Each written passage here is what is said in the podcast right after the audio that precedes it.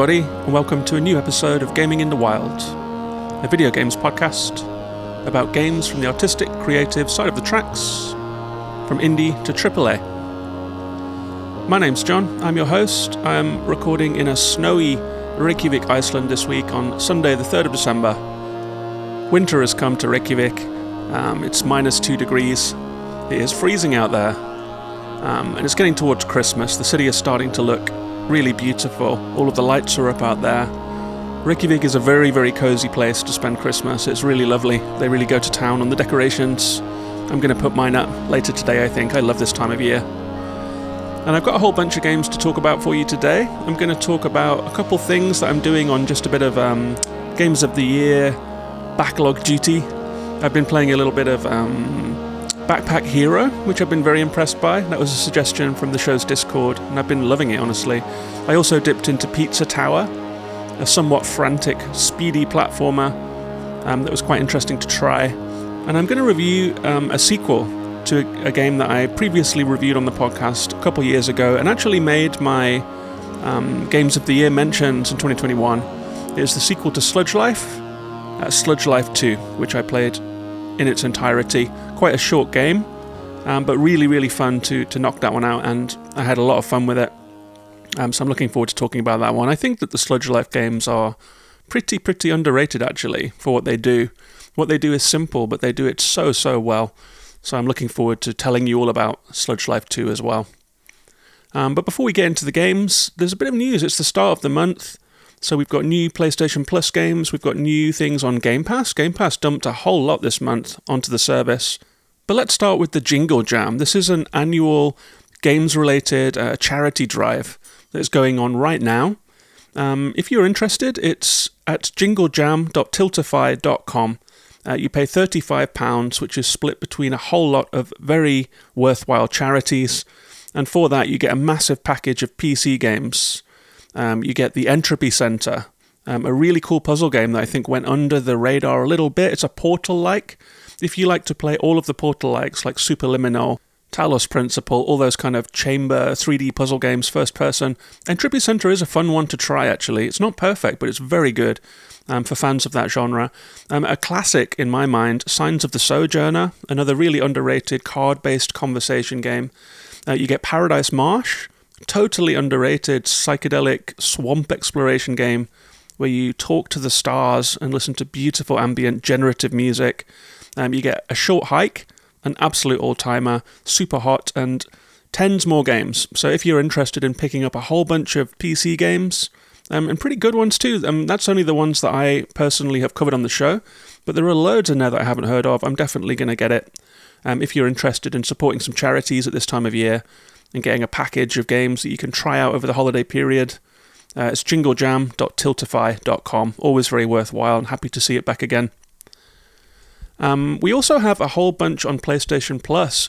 Um, the, the free monthly games that you get if you're a PlayStation Plus subscriber tend to vary in quality a little. You know, it's a bit patchy, but we got a really good one this year. It's a Christmas present from Sony. They've saved us some good ones. So we get Lego 2K Drive, the Lego racing game, where you race around an open world, uh, transforming your car, getting into races. It's like a Lego Forza style thing.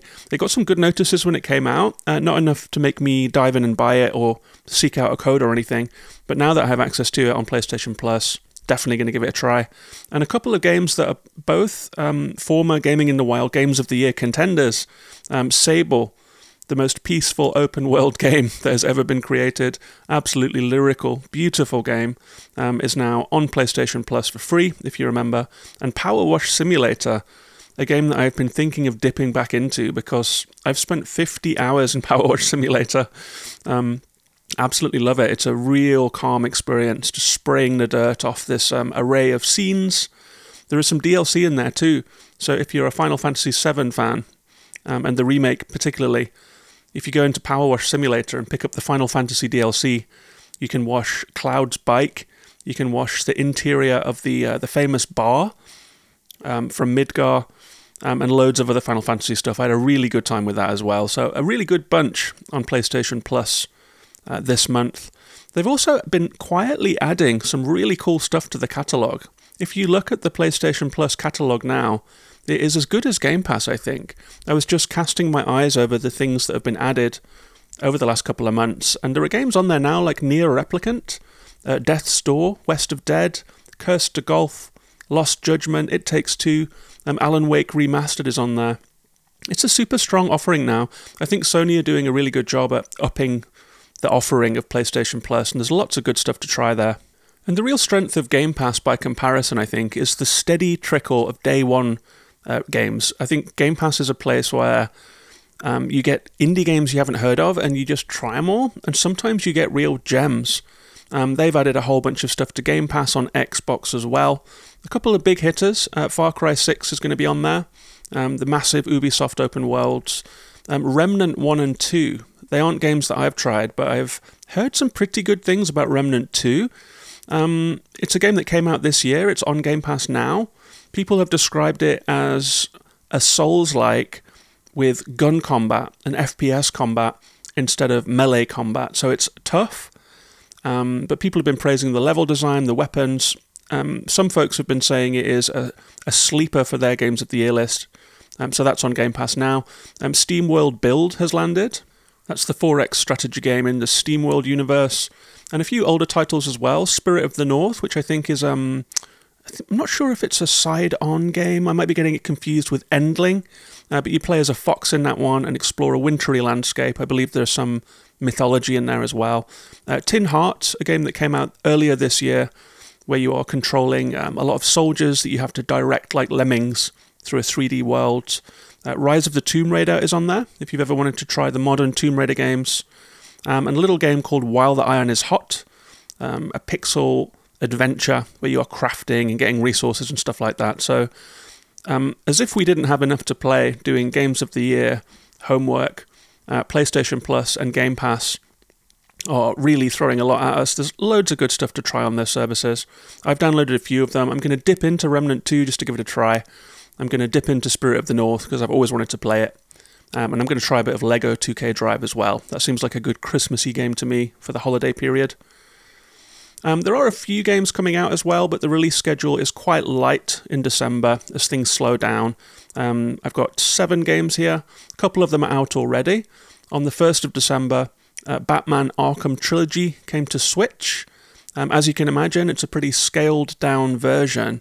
Um, I haven't watched any videos about how the ports are, but I will say that if you are interested in the Batman games, you can have them now on your Switch. But um, I played a little bit of Arkham Knight this year, and it is an absolutely beautiful game on PlayStation.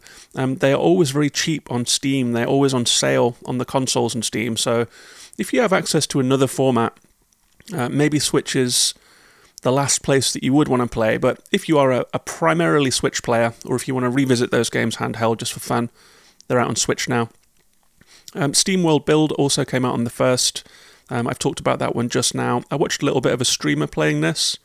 Seems like a fun time. You are delving into the depths, building houses for miners, building water purification, building entertainment to keep them happy, and then sending them to work to delve ever deeper um, so it's a little bit like SteamWorld Dig, except this time, rather than being like a Dig Dug type game where you're digging downwards as a one character, you're controlling an army of workers and housing them and putting them to work and all that kind of thing. A more strategy style SteamWorld game.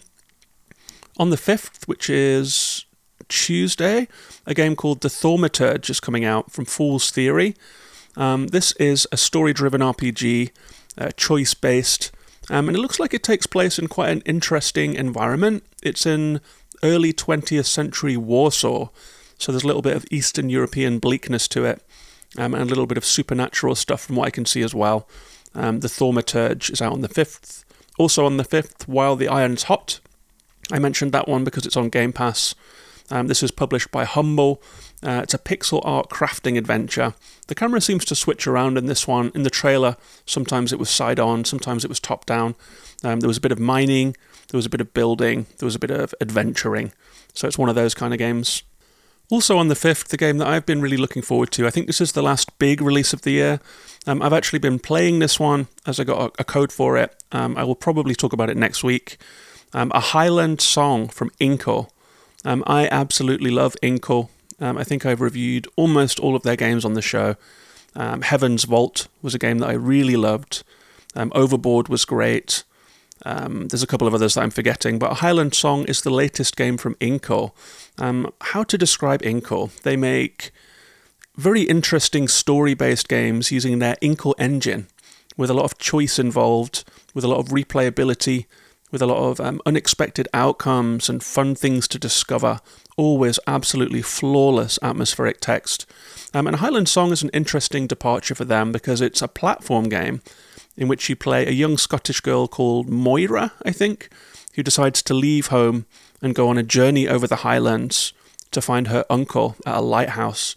Um, and in this game, you're exploring the landscape, you're platforming, you are managing Moira's um, endurance a lot of the time. She gets tired and has to rest. Um, there's a climbing system. You're clambering up these beautifully rendered, um, smudgy, watercolory heathlands and highlands. And along the way, um, there is Scottish music. There is a rhythm section where you run and you have to jump in time to these jigs, um, and loads of colourful text. I've been enjoying my time with the Highland Song. That one's out on the 5th. Uh, two more games in December here. On the 7th, it's a really big one actually. It's Avatar Frontiers of Pandora, the open world Avatar game uh, from Ubisoft, uh, made by Massive, um, a sub department of Ubisoft who have worked on Assassin's Creed, Far Cry, and The Division. Um, watched a couple of videos of this one. It looks interesting. Um, I'm not huge on the Avatar universe personally, uh, but I do love a good open world game, and this one looks like you're very mobile. There was lots of jumping from great heights, uh, base attacks, exploration, and a very pretty looking 3D world to explore. Um, so if you're a big Avatar fan, that might be your Christmas game. Um, Avatar Frontiers of Pandora out on the 7th. Um, and the final game that is on this list is Pine Harbor. It's a little indie game on Steam. Um, I looked up the trailer for this one. That's out on the 13th. It is by Vision Forge, and it looks like a 3D survival game set in a grey, bleak, misty, atmospheric seaside town. The Steam page says that the early access has been delayed until next year, but there is a demo there that you can try. So this one may have been pushed off the edge of the year as far as being released to play in full. Um, but if that sounds interesting to you, if you like a creepy exploration game, uh, then Pine Harbor does have a demo on Steam. And moving on to the games I've actually been playing over the last week or so, um, there are a couple. Um, Backpack Hero is a really fun little game. I hadn't heard of this one, but it did get a lot of buzz on Twitter, and everyone was talking about it in the show's Discord server. Um, so I picked up Backpack Hero, um, and I've been having a really nice time with this one. You'll be hearing me talk about this one again as I progress further into it. I think I've played three or four hours now. Um, it's a cute pixel art game, top down, um, a mixture of a few different genres in that Moonlighter kind of way, if you've played Moonlighter. Um, the genres that Backpack Hero mixes together are primarily it's a turn-based roguelike where you are diving into dungeons and engaging in turn-based combat, uh, treasure rooms, uh, different runs with different weapons, trying to get as far as you can. Um, but the thing that sets it apart from Slay the Spire is a really ingenious inventory management system, um, the backpack in the title, Backpack Hero. Um, as you pick things up after combat, you have to arrange your backpack. So you have to pack in your weapons, pack in your potions, pack in your amulets, um, and where you put things in relation to each other will create synergies. For example, if you have a whetstone, um, you can place it in the center and position your weapons around it. And then, if you spend one of your energy points on the whetstone, all of those weapons will get a boon. Uh, but you may have trouble making that arrangement happen because armor, for example, is often a big bulky item. So you have to kind of puzzle all of the things in together. Um, it's a really fun one, and you level up quite often, which means that your backpack grows. It starts off as a little 9 by 9 grid. We can only fit in three or four items, but it will grow and grow and grow based on how successful you are. Um, the final element of the puzzle here is that after you've completed a run, or if you die, you will go back to your village base it's a little abandoned village um, that's a bit in a bit of a sad state. Um, you can sell all of the weapons and coins and treasure that you found, and build new buildings and start bringing life back to the town. Um, as you do so, new characters come and hang out, and they give you more things to do. Um, you can also find scrolls and things like that down in the dungeon. And if you take them to the historian and build a library, you'll start learning more about this world and filling in the blanks of lore. Um, it's a really good game to play on a side screen. Um, it doesn't have any voice acting or anything. It has quite quiet music. So I've been playing this one with a YouTube video on my iPad and just really relaxing with it. Um, having a lot of fun with Backpack Hero, and I will talk about it more. Um, I do wonder about the longevity of it, as the runs have become just a touch repetitive already. Uh, but it does seem like after you've beat that first three levels again and again and again, there are different levels that you can get to as you unlock more stuff. You'll get keys that will maybe take you further. Um, so I think there are hidden depths here, and I'm looking forward to exploring them. Uh, that's Backpack Hero. And the final game I'm going to talk about before getting into Sludge Life 2 and the, the review of that game is Pizza Tower. Um, this game had a massive swell of interest in it when it came out earlier this year. It is a breakout indie hit. It is up there with the uh, the Dave the Divers and Dredges in terms of games that have just gone a little bit nuts and come out of nowhere this year. Um, it's a platforming game. It's a very high speed, fast paced platformer uh, with a very distinctive, slightly retro, 90s retro, scribbly art style um, that reminded me of things like Ren and Stimpy. Um, and it has that, that mischievous, chaotic vibe to it as well.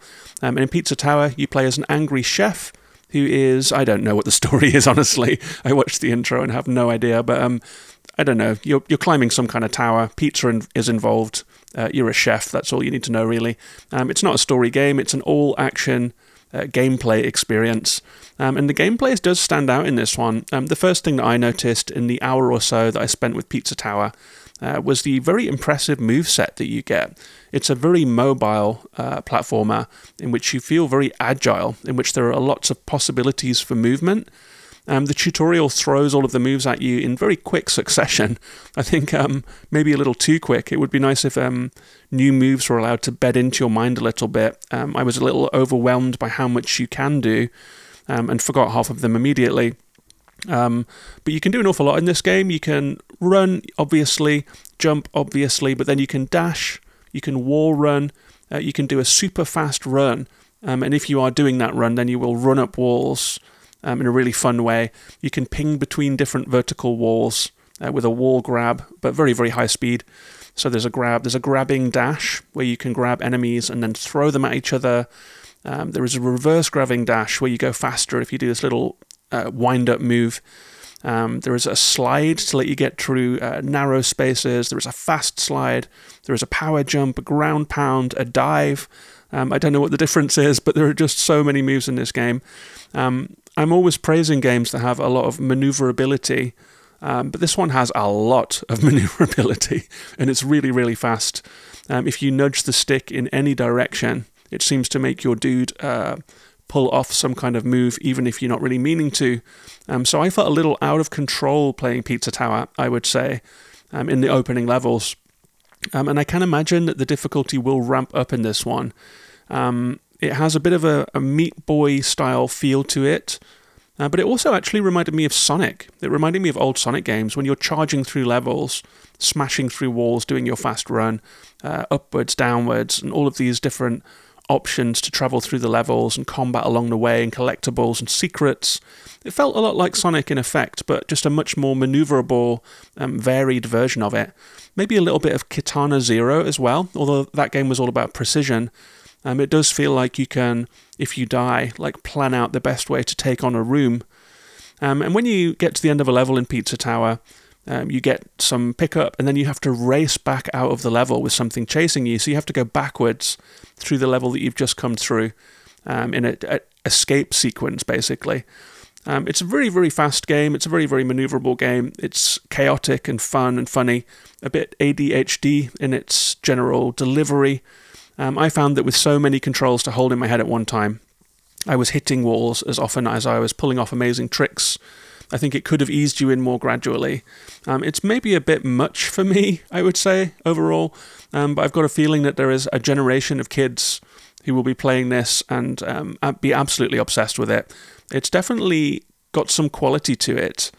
Um, it there are very few games I can think of with a more um, varied and interesting move set right off the bat.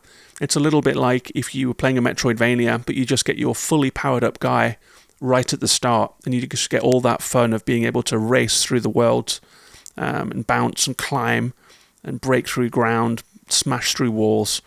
Loads to do in it. Very, very high energy game. I'm not sure that I will be coming back to that one to actually try and make any more headway into it, but I am definitely glad that I tried out at least uh, Pizza Tower. A lot of personality in that game. Um, and just before we get to Sludge Life, the last item on the agenda here is just to say a big thank you to all of the show's patrons. Uh, we got the Spotify wrapped this week for the show, and it was pretty good news. It was like we've almost tripled the size of the listenership this year. Um, there's been a lot of new people finding the podcast, and I think part of that is down to the Discord community. People are always sharing the podcast, people are recommending it to their friends, and I really appreciate all of that. Um, if you would like to become a patron of the show and join the Discord, you can do so at patreon.com slash gaming in the wild. I'll put a link in the description. You're welcome to come and join our Discord, come and join the gang. Um, get access to that private Discord server, get 11 bonus episodes about things like travel. This year I went to both Dublin and Japan, and when I got back, I made a travel episodes with some music mixed in there, talking about the experience being in those different cities, also some video game stuff as well. There will be a video game music episode for patrons only. If you would like to get all of that stuff, it's patreon.com slash gaming in the wilds. Uh, and thanks very much to all my existing patrons, and thank you to you if that's something that sounds interesting. And with that said, let's move on and talk about the featured game of this episode Sludge Life 2.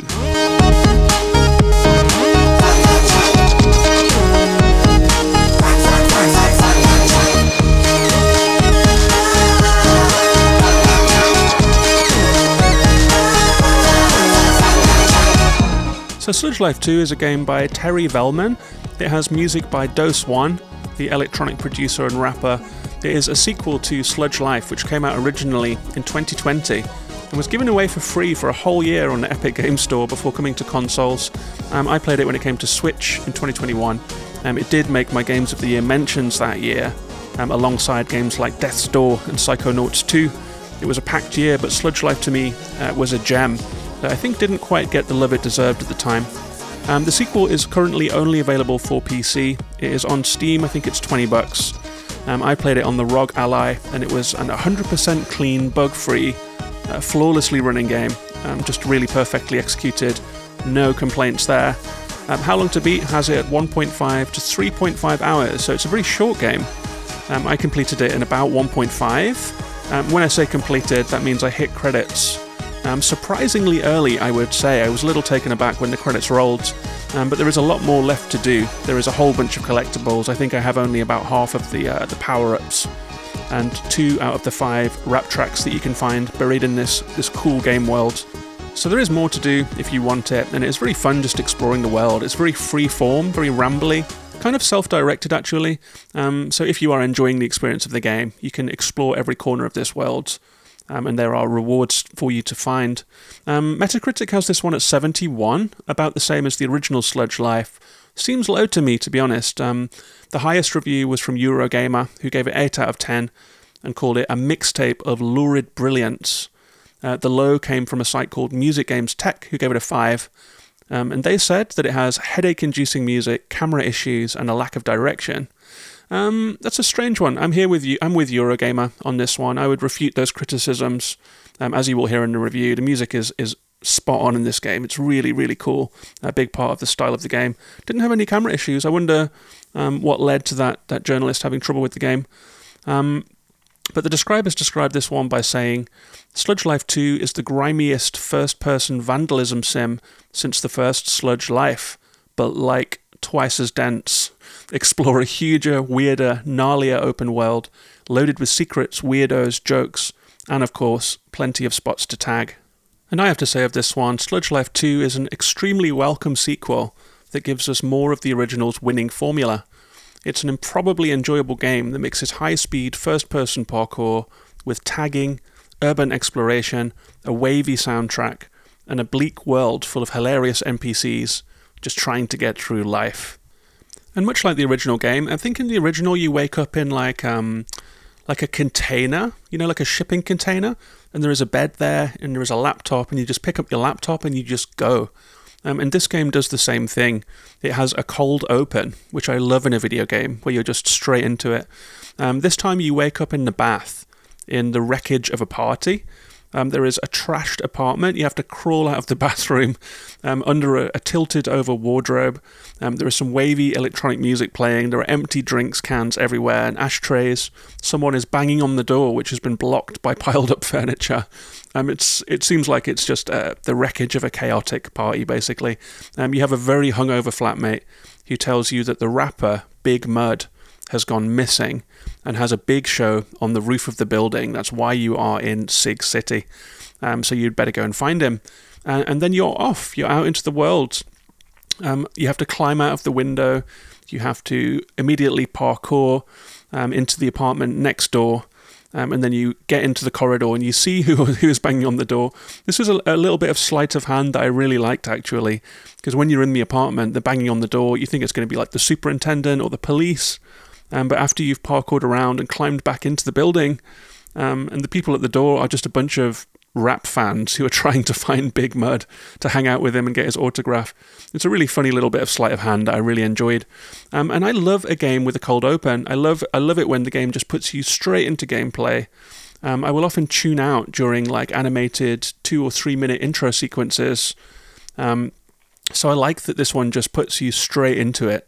Um, the tutorial is absolutely minimal um, and woven into gameplay. So, for example, when you first get out of the bath, you are taught how to crouch, um, so you can crawl into the next room. When you climb out of the window, you are taught how to jump, so you can jump along the windowsill. So I love that the game teaches you how to play it as you play it, rather than by pulling you out of the action. Um, always a big fan of that. And it's really just a perfect, slick, seamless, silly beginning uh, to a perfectly slick, seamless, and silly game.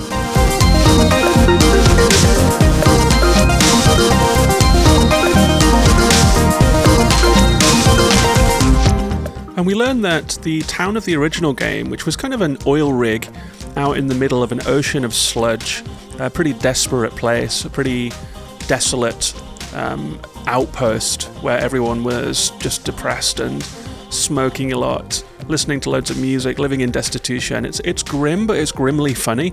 Um, but we do learn that that entire place burned down basically after the events of the first game, and we are now in a town called Sig City. Uh, Big Mud was a character in the first game. He was like an underground rapper who was running like a pirate radio station who you could go and talk to. Turns out that you are now working for Big Mud, um, and you've come to Sig City to do this gig. Um, but Big Mud has gone completely missing, um, you have to go and find him. You have to look for clues. You have to wander through the world and happen upon Big Mud. Maybe he's been kidnapped. Maybe he is just hiding. Maybe he is just asleep somewhere. You don't know. You have to go and find him. And that just gives you um, the excuse to be cut loose and to wander through the city. Um, and it's a really, really cool urban environment. Um, it's a bigger map than before to explore. Um, the last one was in these little kind of capsules where there's a building and you have to walk along like the sludge to go between the different buildings. This time it's much more integrated. It really does feel like a city. Um, it's more vertical now. Um, there are lifts, there are stairways, there are ramps, ropes, ladders, climbing poles, scaffolds. It's a giant tower complex that seems to be being built, even though it contains so much. It contains apartment blocks, it contains shops, bars, a cinema uh, where a film is showing that you can run into, uh, a burger joint. There are people hanging out in public spaces and yards and balconies. It's every bit as grimy and bleak as the original, um, but just like the original, it's also super lively, super funny, um, and just great to explore. Um, this game does a lot right. It feels fun to move around in this game. Um, you're scaling walls and mantling up onto stuff. It all feels so seamless, and the environment you're exploring is just beautiful. It's incredibly well designed. Um, I had a great time moving through Sig City. And despite the sludgy, druggy, hopeless kind of vibe of the game, um, the aesthetic of it is really important, and it brings a freshness to the whole thing. It's not it's not the a style of art and music that we see a lot of in games. Um, so I think it's quite original in that way. It's a very complete aesthetic offering. It's first person, um, and as you're running around this kind of smudgy 3D environment with blocked out drab colors, um, the lines are almost like vector graphics sometimes, if you can imagine that, like early wireframe 3D but with a street art style mixed into it as well. Like all of the characters have these big, big bug eyes. Um, all of the outfits are funny. All of the interiors are funny. It's got like a, it's got a look to it. It feels like vector graphics mixed with crazy illustrations. um, like a sketchbook or a graffitied wall somehow squeezed into a computer and come to life for you to explore. It has kind of trippy psychedelic elements to it as well. Um, the camera has a very wide field of view that has like a slight flex to it as you are moving around. It makes you, I don't know, it put me in the mood of like a hangover or something where the world just looks weird. Um, also, sometimes the visuals will roll a little, like a VHS tape or something. It has a strange analog quality to it. Um, the world just seems very visually and sonically warped as you walk around it. It's like a bit of an altered state feeling playing this game. Um, but I really enjoyed it. I think that perhaps for some people they might get a bit queasy with all of that stuff. Um, but for me, it really added to the atmosphere. Um, and the psychedelia expands to like what's actually in the world as well. There are slugs everywhere that you can pick up and eat. There are weird dogs just doing undog like things. There are these lanky birds that squawk and chase you. There is trash everywhere, and all of these strange characters just dotting the world. Everywhere you look, there is something to see, something to do. Um, and it all has just that unique wavy atmosphere to it. It's heavy and groggy and heady, but just super refined and very stylish too. It's just cool, man. This is a very cool video game. And I think half of that is down to the visuals, um, some of it is down to the writing, and a lot of it is down to the music. Um, it's another great soundtrack from Doseone. Um, wavy electronica, lo fi hip hop beats. It's all diegetic in a way that I really love. So as you are running through the world, you will see stereo systems, boom boxes, uh, like MIDI systems in apartments, computer speakers. Now, they all have directional audio. Um, so as you are running through the world, you will hear a music, you will get closer to it, it will get louder, you will see who is listening to it, you will see the source in world, and then as you explore the area, you'll be listening, and when you leave, it will fade out again into the into your dust. So you hear all of these snatches of tracks fading in, fading out as you run around the world, um, in the burger bars, in the apartments, DJ sets in strange places, um, people living squatting in trailers with a little sound system. The music is just woven into this city, um, and it gives the whole place a real pulse, and it is very much tied into how this environment feels.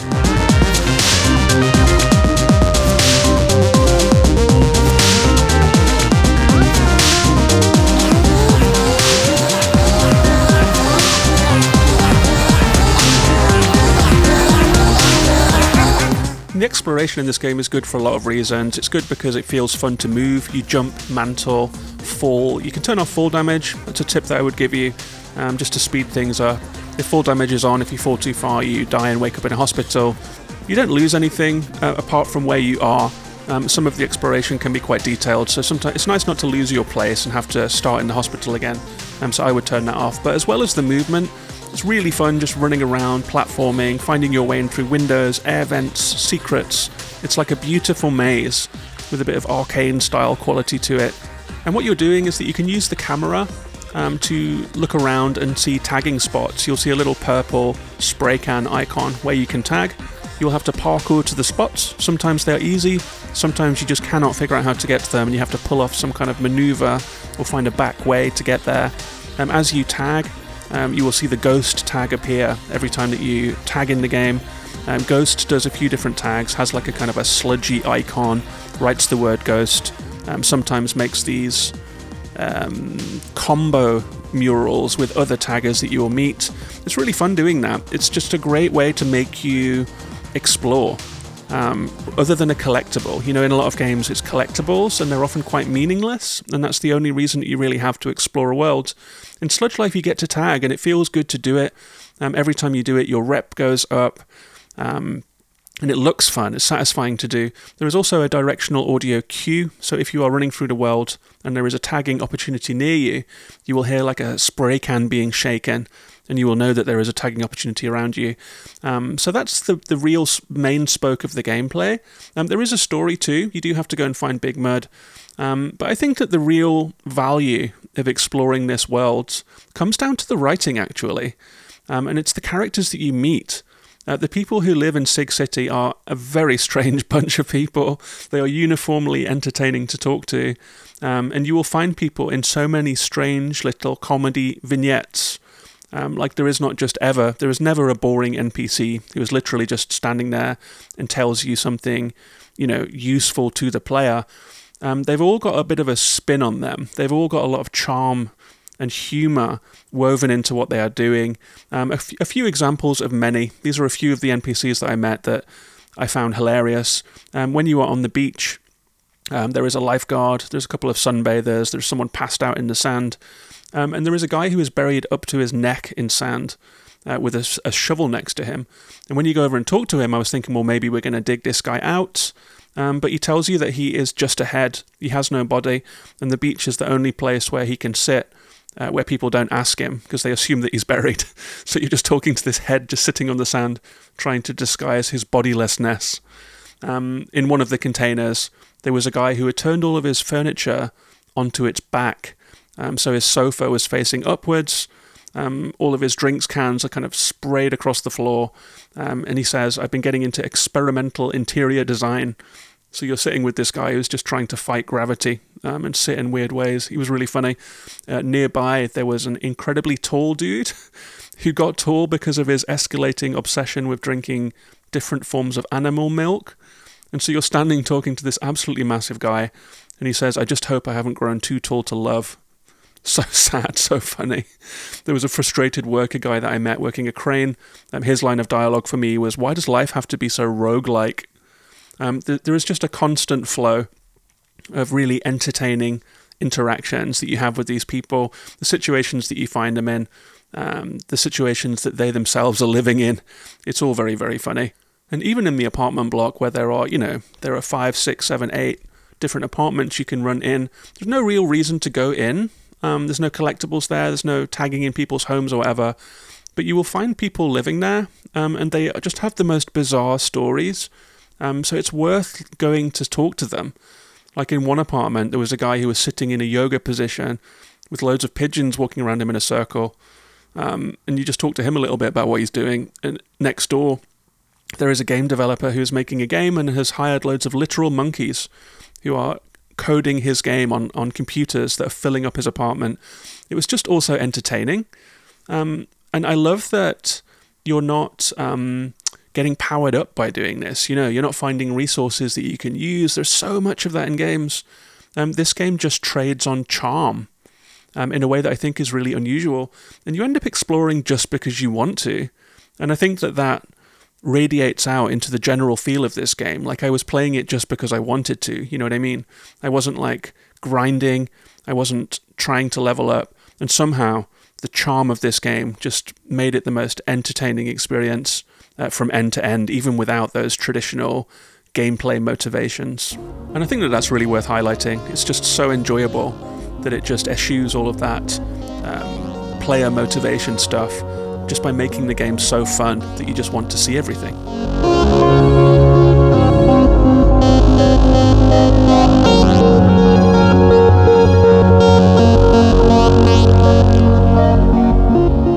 And Sludge Life 2 is, in essence, a small, dense, open world.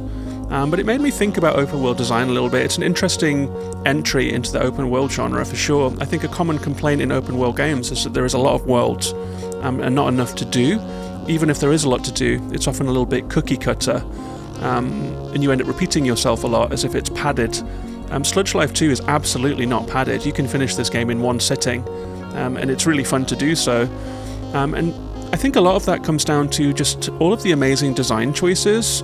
I mean, there is the vibe of it, there is the, the crazy NPCs, the board workers, the nuts hippies, um, people protesting, people trying to get into this gig, all of the big mud stuff. Like there is a lot of life and liveliness to it. Um, but the level design shouldn't be overlooked, I think. Um, it's not a huge world, it's very tight and focused, um, but it's a real lesson in how less can be more, I think. Um, there is something worth seeing in pretty much every space in this game, and getting around, it feels like there are 10 different ways to explore in any direction, and you always seem to find something new. It's so dense, so packed. Even when you're coming back through places that you've been through before, um, you'll often see a new window to climb through, notice an air vent, notice a crack in a wall you can squeeze through, and there is an NPC in- inside having some kind of existential crisis. You just talk to them, you laugh, you move on. It's just very flowing, it's just very fun, and super entertaining all round.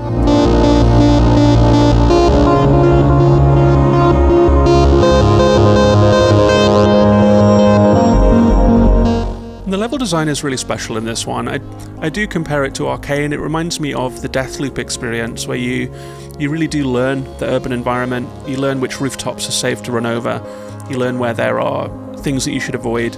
Um, everywhere you look, there seems to be a way forward, and it makes you feel creative as you are exploring.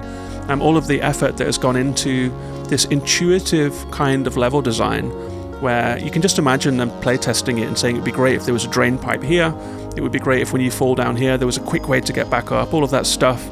Um, and it's used in really cool ways. Like there was one spot where there was an unusable tag spot uh, because a factory door was rolled up and that made me know that there must be a way to get that factory door down.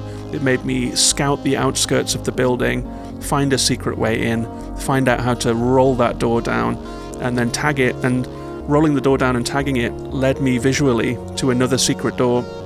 Um, the whole thing was just very well put together. As I was playing it, I was admiring the level of craft, not just in the visuals, the music, the writing, the scenario, uh, but the level design too. Like it, it really does lead you around. It leads the eye, um, and it lets you feel creative and like you are really exploring and discovering in a way that I, I really like, and it's not easy to do, and they've really pulled it off here.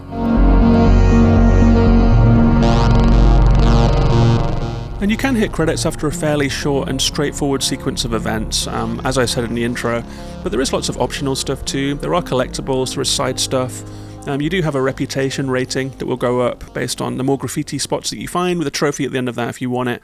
Um, there are some upgrades to discover um, that help you out with movement. Uh, they usually involve a small exploration puzzle or a bit of deduction. Um, some of them are from the first game, like a teleporter that lets you throw a beacon that you can then teleport to to get through obstacles. There is a glider, which is very useful, obviously. Um, there are sneakers that will let you double jump. Um, so there's a whole bunch of movement power ups that you can find. You don't really need them, um, but they really do make exploration even more fun. Um, there are also collectible audio tracks, music tracks by Big Mud, the stolen tapes. Um, you can find them out in the open world, sometimes in safes that you have to get a combination for, that kind of thing. Um, they are also added to your menu screen. Um, the menu screen in this game does deserve a shout out. When you hit pause, it's not just a boring menu, it is a computer desktop set in this world. Um, you use the right stick to move the cursor around, and you can look at what Ghost has on their desktop. All of your power ups, all of your information, all of your stats are all stored on the desktop. Um, and if you poke around in there, there is some really fun stuff to find. It's just a really playful, enjoyable, creative menu. Um, you can also find cigarettes in world and you can give them away. You can smoke them or you can trade them for secrets. There are some characters that will ask you for a cigarette. It is Sig City after all. Um, there are mini games too. You'll find a basketball court where you can shoot hoops. You'll find a, um, a little mini game where you can juggle a football. It's like a little rhythm game where you have to keep play keepy uppy with a football. Um, you can get drinks from drink machines. You can take psychedelics if you find them out in the open world that give you a short trip uh, where gravity stops affecting you and you have a little out of body experience. Um, pretty funny, but also actually kind of useful if you want to scout out a climbing route. Um, there are other taggers that you can meet as well, um, hanging out on rooftops or in obscure spots. Um, and if you explore the area around them, you can unlock these special collaborative murals, um, which are some of the coolest pieces of graffiti in the game, uh, where it's Ghost's slimy green tagging style uh, mixed with the different styles of these other artists. There is just so much to do in this game. Um, they didn't have to pack all of this in for the game to be good. Um, it feels like they've gone an extra mile and they've really stuffed it with fun stuff. Um, everywhere you look, it's it's so casual in its feeling, um, but it is just so well put together. I think it is deceptively well crafted um, because it does have this playful, puerile humour um, and this quite silly game world but the craft in this game should not be overlooked. I do think that the Sludge Life games are underrated. Um, the fact that they've packed this really elevates it, in my opinion. It's impossible to be bored when you're playing this game.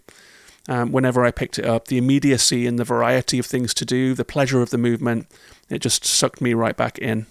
So, to go through some of the upsides and downsides of this game, I would say the upside is an absolutely singular aesthetic. It's like playing a game um, from a past era that has been recorded onto a VHS tape that was then dropped on the bottom of a swimming pool, plugged into a cartridge. It's, it's just got so much vibe. It's such a crazy art style, um, like a crazy graffiti vision being brought to life in 3D. Um, the game world itself, the level design, the masterful flowing level design with shortcuts, secrets, ways to climb, air vents, things to crawl under. It just never seems to end. It's so dense but so intuitive. Um, I never felt stuck. I never felt lost. It is open ended. Um, the movement and the gameplay is really fun. The fast, fluid parkour. Um, it's slippery and quick, um, but it's also very satisfying. You can catch on to almost anything. It just feels like Mirror's Edgy, um, but probably like more intuitive than Mirror's Edge to me, but a similar style of high speed parkour um, that just makes moving around this world an absolute joy. Um, and I feel like this was made by like a level design savant, honestly. It was either play tested within an inch of its life and polished to a mirror sheen, or it was just very intuitively put together through continuous iteration on the environment. Um, probably both. Uh, the music is fantastic too. It's all diegetic. I love that the stereos are everywhere, so the tracks change constantly as you walk around. It's like a living, um, sprawling OST that lives in this world, that's woven into the, the core of this game's fabric, um, like a heartbeat for the city. Absolutely great. As for downsides, I mean, length. It's short. I finished it almost accidentally. Um, and that's fine. I mean, it feels very intentional that it is this short. Um, but when I completed the main task of finding Big Mud, which I did on accident and very quickly, um, I was kind of excited that I was getting the gang back together and I was ready for Big Mud to start giving me tasks to do.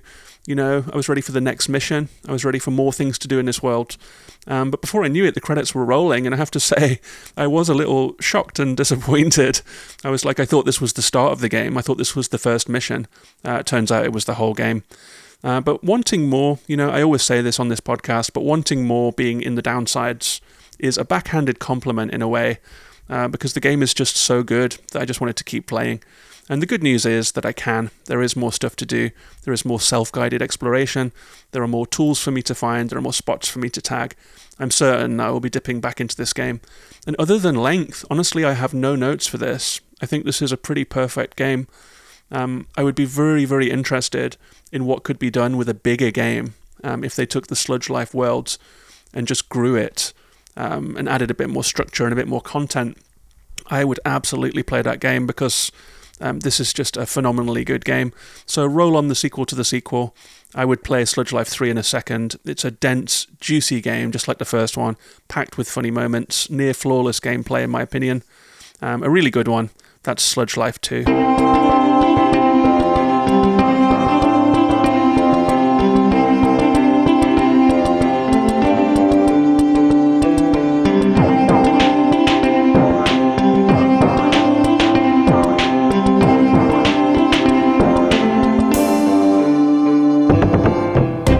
So that was Sludge Life 2. Hope you enjoyed the review. Really fun little game. Um, I do love a short game. Um, that was a really fun one. It was just very easy to power through it. And you know, sometimes when you are searching around for a game and you can't quite find one that sticks, you end up playing the first half hour of lots of things. Um, Sludge Life was one that I started up and just fell immediately into playing it. I just forgot that I was looking for a game to play and just woke up out of a trance an hour later and was like, yep, that was the one. Absolutely great game. Um, really underrated. I recommend Sludge Life 1 as well.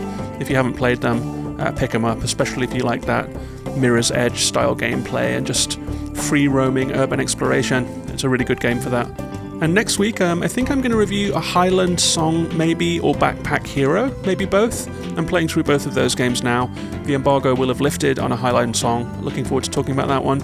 In the meantime, you can come and find me on Twitter. Tell me if there are any games that you want me to consider for Games of the Year. You can find me as Gaming in the Wild.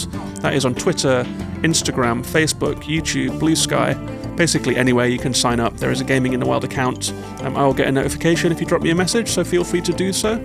Um, also, please feel free to leave a review on Spotify or a star rating. Uh, leave a few words on iTunes. Um, you can find the pinned tweet for this episode at twitter.com slash gaming in the wild. Um, I love it when people share those tweets and help more people find the show. Um, send it to a friend. All of that stuff is really, really helpful. I really do appreciate it. It was very heartening seeing that Spotify wrapped, seeing how many people rate, share, say nice things about the podcast, and how many people just listen. Um, so thanks very much to all of the listeners.